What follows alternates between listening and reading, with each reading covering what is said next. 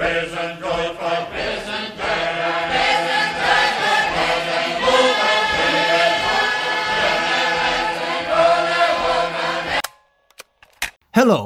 my name is Aaron McMullen, and you are listening to the very first ever episode of Mondo Christ Almighty, a podcast devoted entirely to the frequently wild and weird and wonderful world of cinematic, or primarily cinematic, representations of Jesus Christ. Over the course of the next however many episodes, I'm going to be analyzing, contextualizing, critiquing, meditating upon uh, films either directly or indirectly, explicitly or implicitly about Jesus Christ Almighty, the way, the truth, the life, Emmanuel himself. The films that I hope to cover over the weeks and months ahead are a disparate bunch of lads altogether. Uh, some are very strange, very experimental, others are more traditional in their approach. Some are animated, some are live action, uh, some take the form of extended monologues, others are proper epics with budgets from here to Ezekiel's wheel to play around with. Uh, some might propose to cover the entire width and breadth of the life of Christ, from the manger to the cross, as the title of one very early example has it. Uh, others might lock in on specific events or specific episodes. They might deal primarily with Christ's ministry and ignore a lot of the before and a lot of the after. They might train their focus exclusively upon the passion or the suffering of Christ. Or, as in 2015's Last Days in the Desert, they might narrow their scope even further so that only Christ's period in the wilderness is dramatized. Some of these films might follow the gospel line, inasmuch as they present Jesus Christ as the Son of God and they present events documented in the Gospels as things that have indeed happened at one time or another in the world in which we live. Or they might not do that. They may be films which pivot around a literal portrayal of Jesus Christ, or they may play around with allegory and metaphor. They may present protagonists, human or otherwise, that are not the literal Jesus, but are very transparently imbued with specific Christ like attributes. Uh, in, in scholarship related to the genre, this is basically formulated as the difference between the Jesus figure and the Christ figure. In his book, uh, Screen Jesus Portrayals of Christ in Television and Film, Peter Malone, leaning on the definitions advanced by Malachi Martin in his own book, Jesus Now, breaks the distinction down as follows The Jesus figure is any representation of Jesus himself. That this might be a quote, realistic portrayal, which presents Jesus as he was thought to be, or it may be a stylized portrayal, in which Malone writes, Jesus is presented in contemporary or in deliberately unrealistic settings or in any artistic way. By contrast, the Christ figure, says Malone, is, quote, a character from history, fiction, visual arts, poetry, drama, music, cinema, who is presented as resembling Jesus in a significant way. So basically, we're talking about the difference between, say, Cecil B. DeMille's The King of Kings and Paul Verhoeven's Robocop. The former revolves around a Jesus figure, the latter a Christ figure. And some of the more interesting contributions to the genre play about with the porosity between these distinctions, weaving together the Jesus figure and the Christ figure in various thought provoking ways. Um, I'm thinking primarily of the likes of Jesus of Montreal, for example, in which the protagonist is a Christ figure, but also by dint of the fact that the narrative revolves around a contentious passion play in which he takes the lead, a Jesus figure.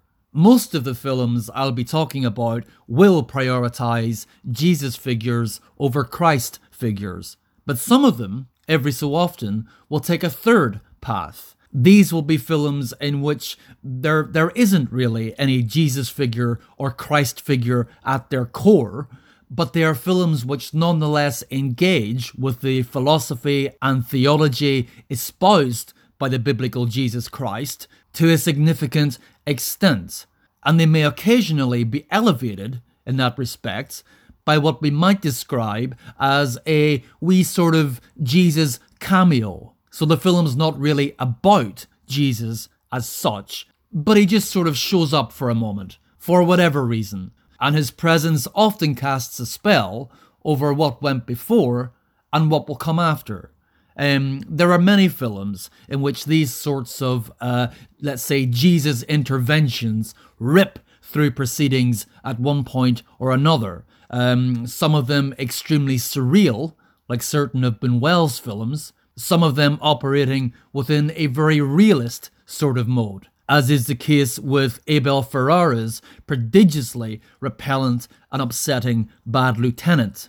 Uh, if you've seen Bad Lieutenant, you will remember Harvey Keitel collapsing in an otherwise empty church and wailing on with such ferocity that Christ himself is left with no option but to materialize before him right there and then.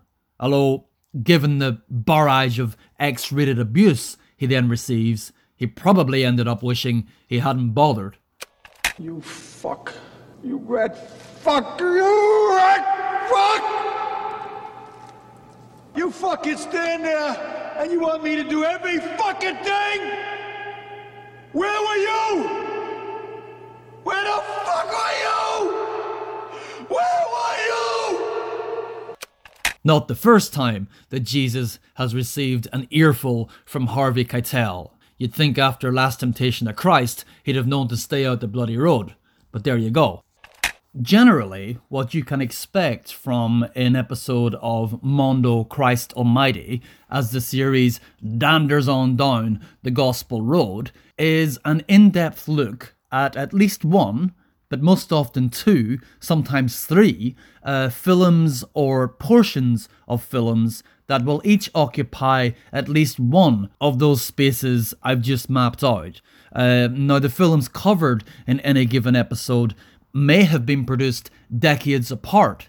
Uh, in some cases, there may be an entire century separating the release of one from the release of the other, but each will be read with and against the next uh, to allow me to interrogate or explore particular themes, particular ideas. Maybe there are parallels that I wish to underscore. Maybe there are very telling differences that I wish to poke about with. Um, maybe there's a particular part of a particular gospel or a particular tenet of Christian belief or ideology that I want to focus upon and see how different productions, sometimes wildly different productions, deal with that same material, those same ideas. But regardless of whatever else might be going on, I'll be looking at each of these films first and foremost within the wider context of the Jesus film as a loosely defined genre. Now, the question of whether or not it actually is a genre, as opposed to a subgenre or a hybrid genre, is one that we will probably return to quite often because it's not especially easy to answer. Certainly, it is the case that most of the films we'll be looking at, uh, whilst absolutely Jesus films of whatever stripe, also straddle and intersect and pull from the tropes and visual grammar and traditions and cliches of a whole host of other genres, and do so with such tremendous zeal in some cases that it can be quite hard to situate them. And that's one of the things that I find most fascinating about Jesus films is that very hybridity, that fluidity. Now, granted, most any genre will behave like that, but not every genre behaves like that whilst retaining at its core this very specific set of iconographic, thematic, and philosophical components. But the Jesus film mostly does. I mean, we, we will get into genre theory and things like this as the opportunities arise, uh, but for now, I think it's enough for me to say that I consider every film to be discussed throughout this series to be a Jesus film, or a bud on a branch thereof. In my personal collection, they're all gathered together in the one place, and that one place is where the Jesus films in my collection live, even though there may be huge differences between this title and the one sitting right beside it. God is inside of us. The devil is outside us and the world all around us. We'll pick up an axe and cut the devil's throat. We'll fight him wherever he is. In the sick, in the rich, even in the temple. I'll lead you. If you have sheep, give them away. If you have a family, leave them.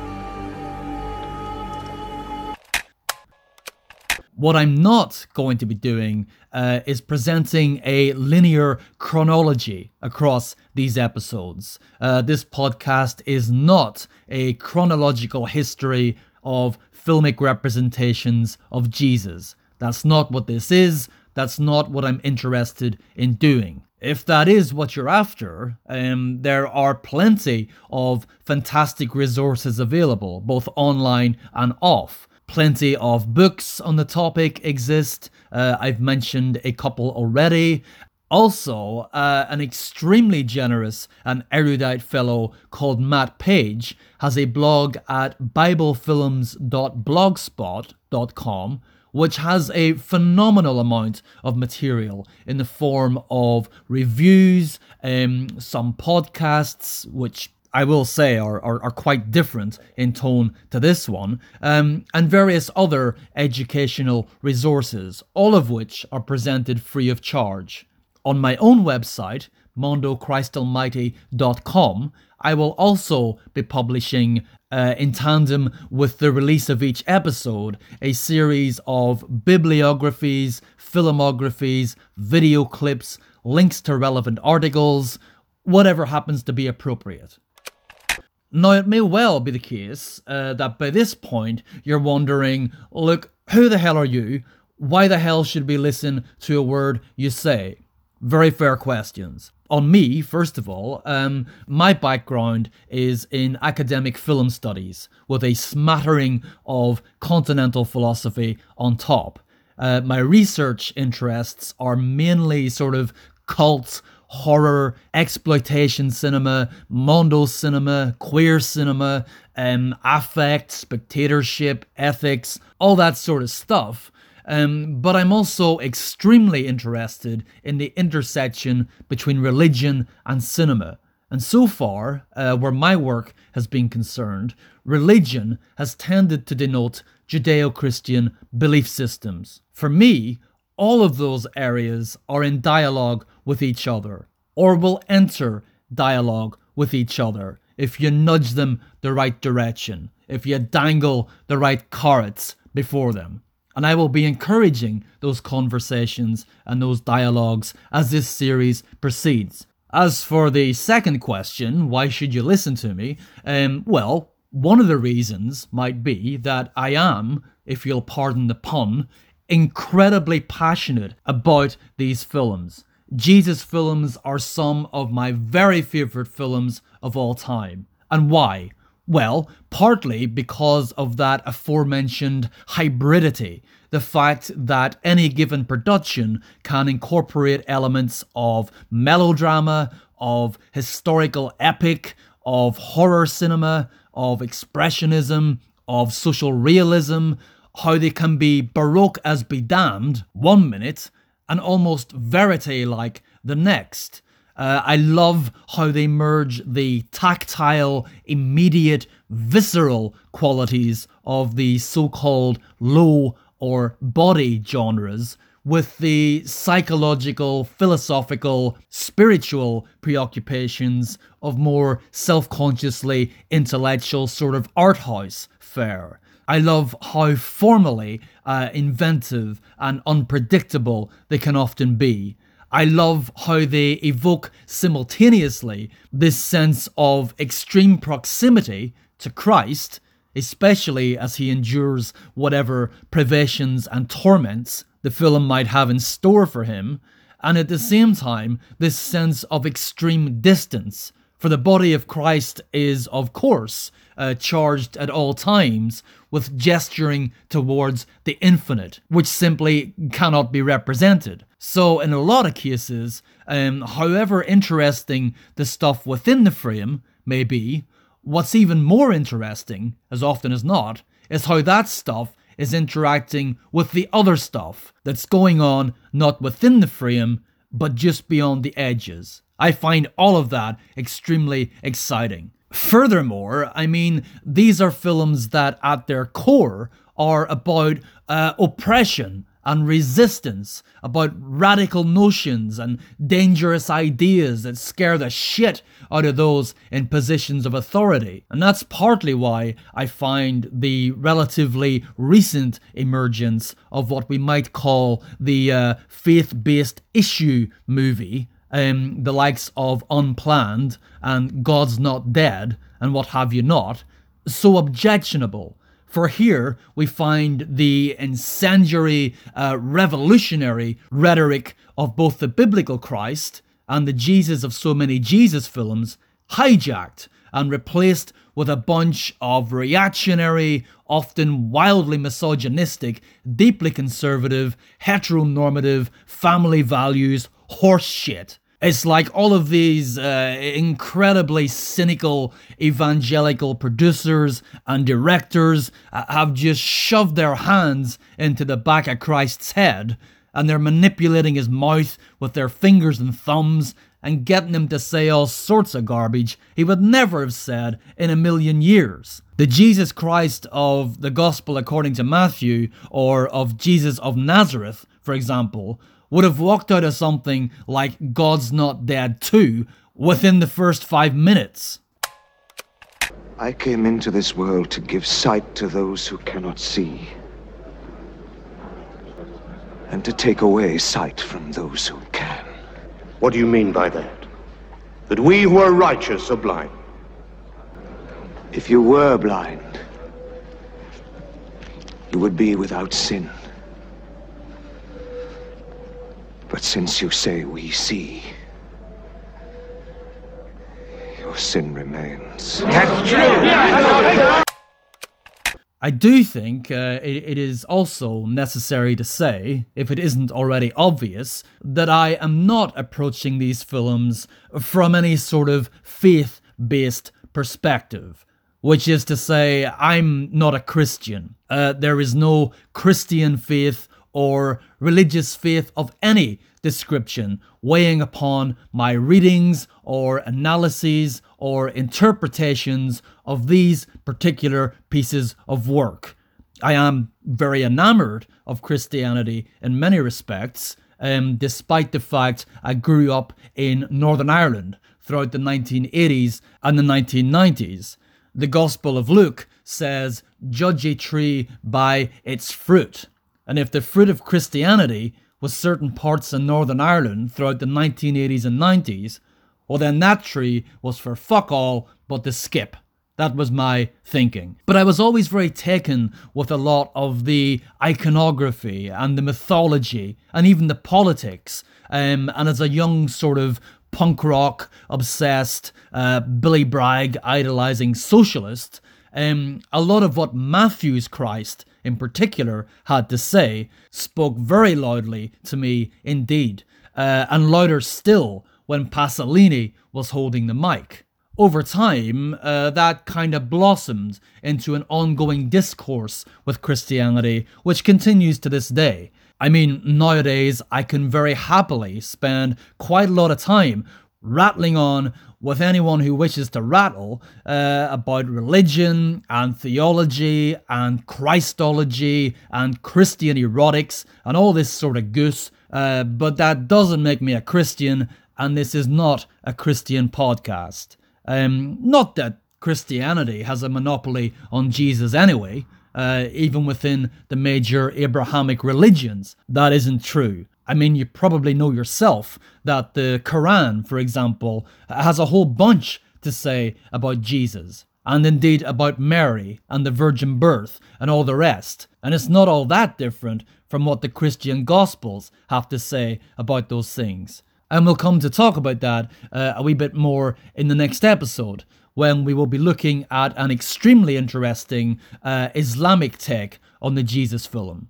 However, uh, with all of that said, if you are joining me and you are bringing a faith along with you, uh, thank you. I mean, I hope you enjoy the podcast. I hope you get something from it. Uh, I hope, if nothing else, it maybe inspires you to think about certain films that you may already be very familiar with in a slightly different light. And I hope it directs you towards some films you maybe weren't so familiar with and might find that you get a lot from. I'm also quite sure, though, that some of the films I'll be discussing um, are films that uh, many people of faith would never dream of watching and would probably rather didn't exist.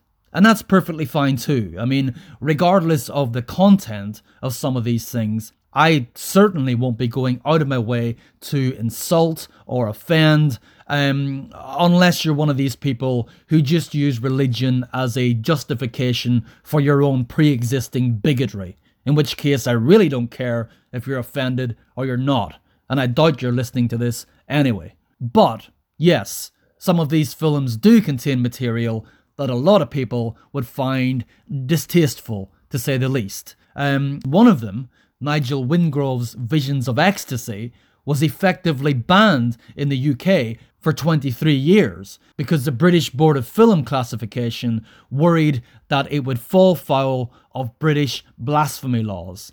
And that didn't happen away back in the year, you know, 1700 and shit when people were watching films on lumps of turf. This is a film that was produced in 1989 and wasn't made legally available in the UK until 2012 which is quite astonishing. Uh, other films to be discussed include a very bizarre but very beautiful film uh, which imagines a vampire, Jesus, among many other things. Another imagines Jesus as a vampire hunter in present day Ottawa. Now, they're not all like that. Uh, we're also going to be looking at a lot of far more recognizably reverent sorts of pictures. But now and again, the odd number might crop up that might cause the hackles on your crucifix uh, to, to shiver just a touch. Um, although it's also true that some of the more controversial numbers are in fact far more in tune with the message of the Gospels than some of the more outwardly performatively pious offerings. In the new millennium, Vampires no longer fear the sun.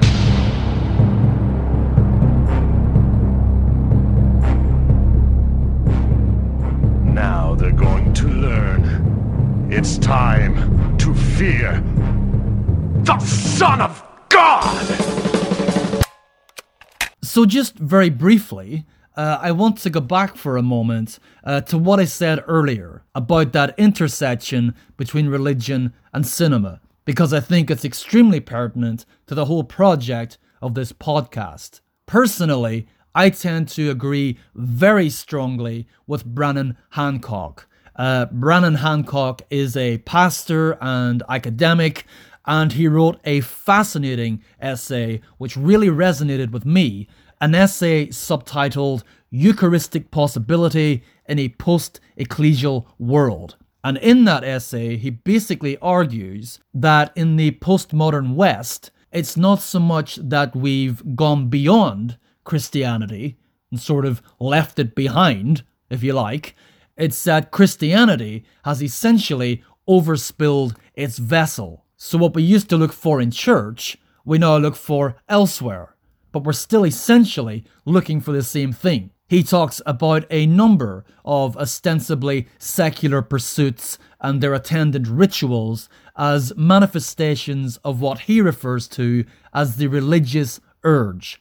The urge that he says, and I quote, inspires us all to participate in practices that draw us into the presence of the divine, that which is essentially ineffable, unnameable, and incomprehensible, inviting us beyond ourselves into an encounter with the impossible. So that's what he says. Uh, cinema going, in which individuals gather in a designated space set aside for this specific act of communion, where engagement with time spaces other than those inhabited by the spectator is made possible, where engagement with exalted bodies existing outside of our immediate present is made possible, naturally figures quite prominently among Hancock's list of cultural phenomena born of this religious urge. Now, it may be quite on the nose to think of Jesus film spectatorship in particular in that way, um, but on the nose or off, I think it makes a lot of sense to sort of keep that in mind. And it's something I am going to be worrying away at as this Mondo Christ Almighty finds its footing. This is my body. Do this in remembrance of me.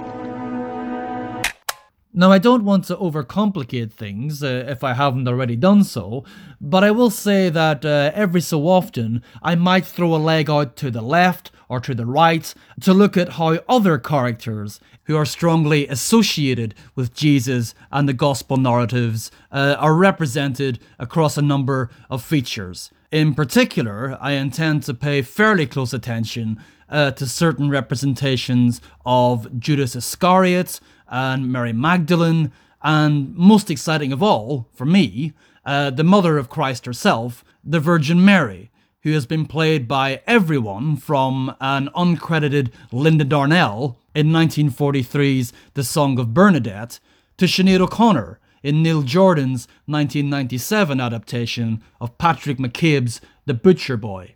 But that's enough for now.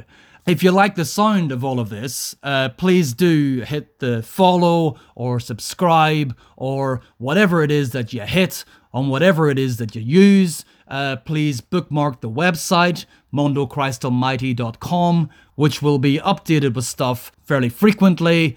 I'm Aaron McMullen. This has been Mondo Christ Almighty. Thank you very much for listening.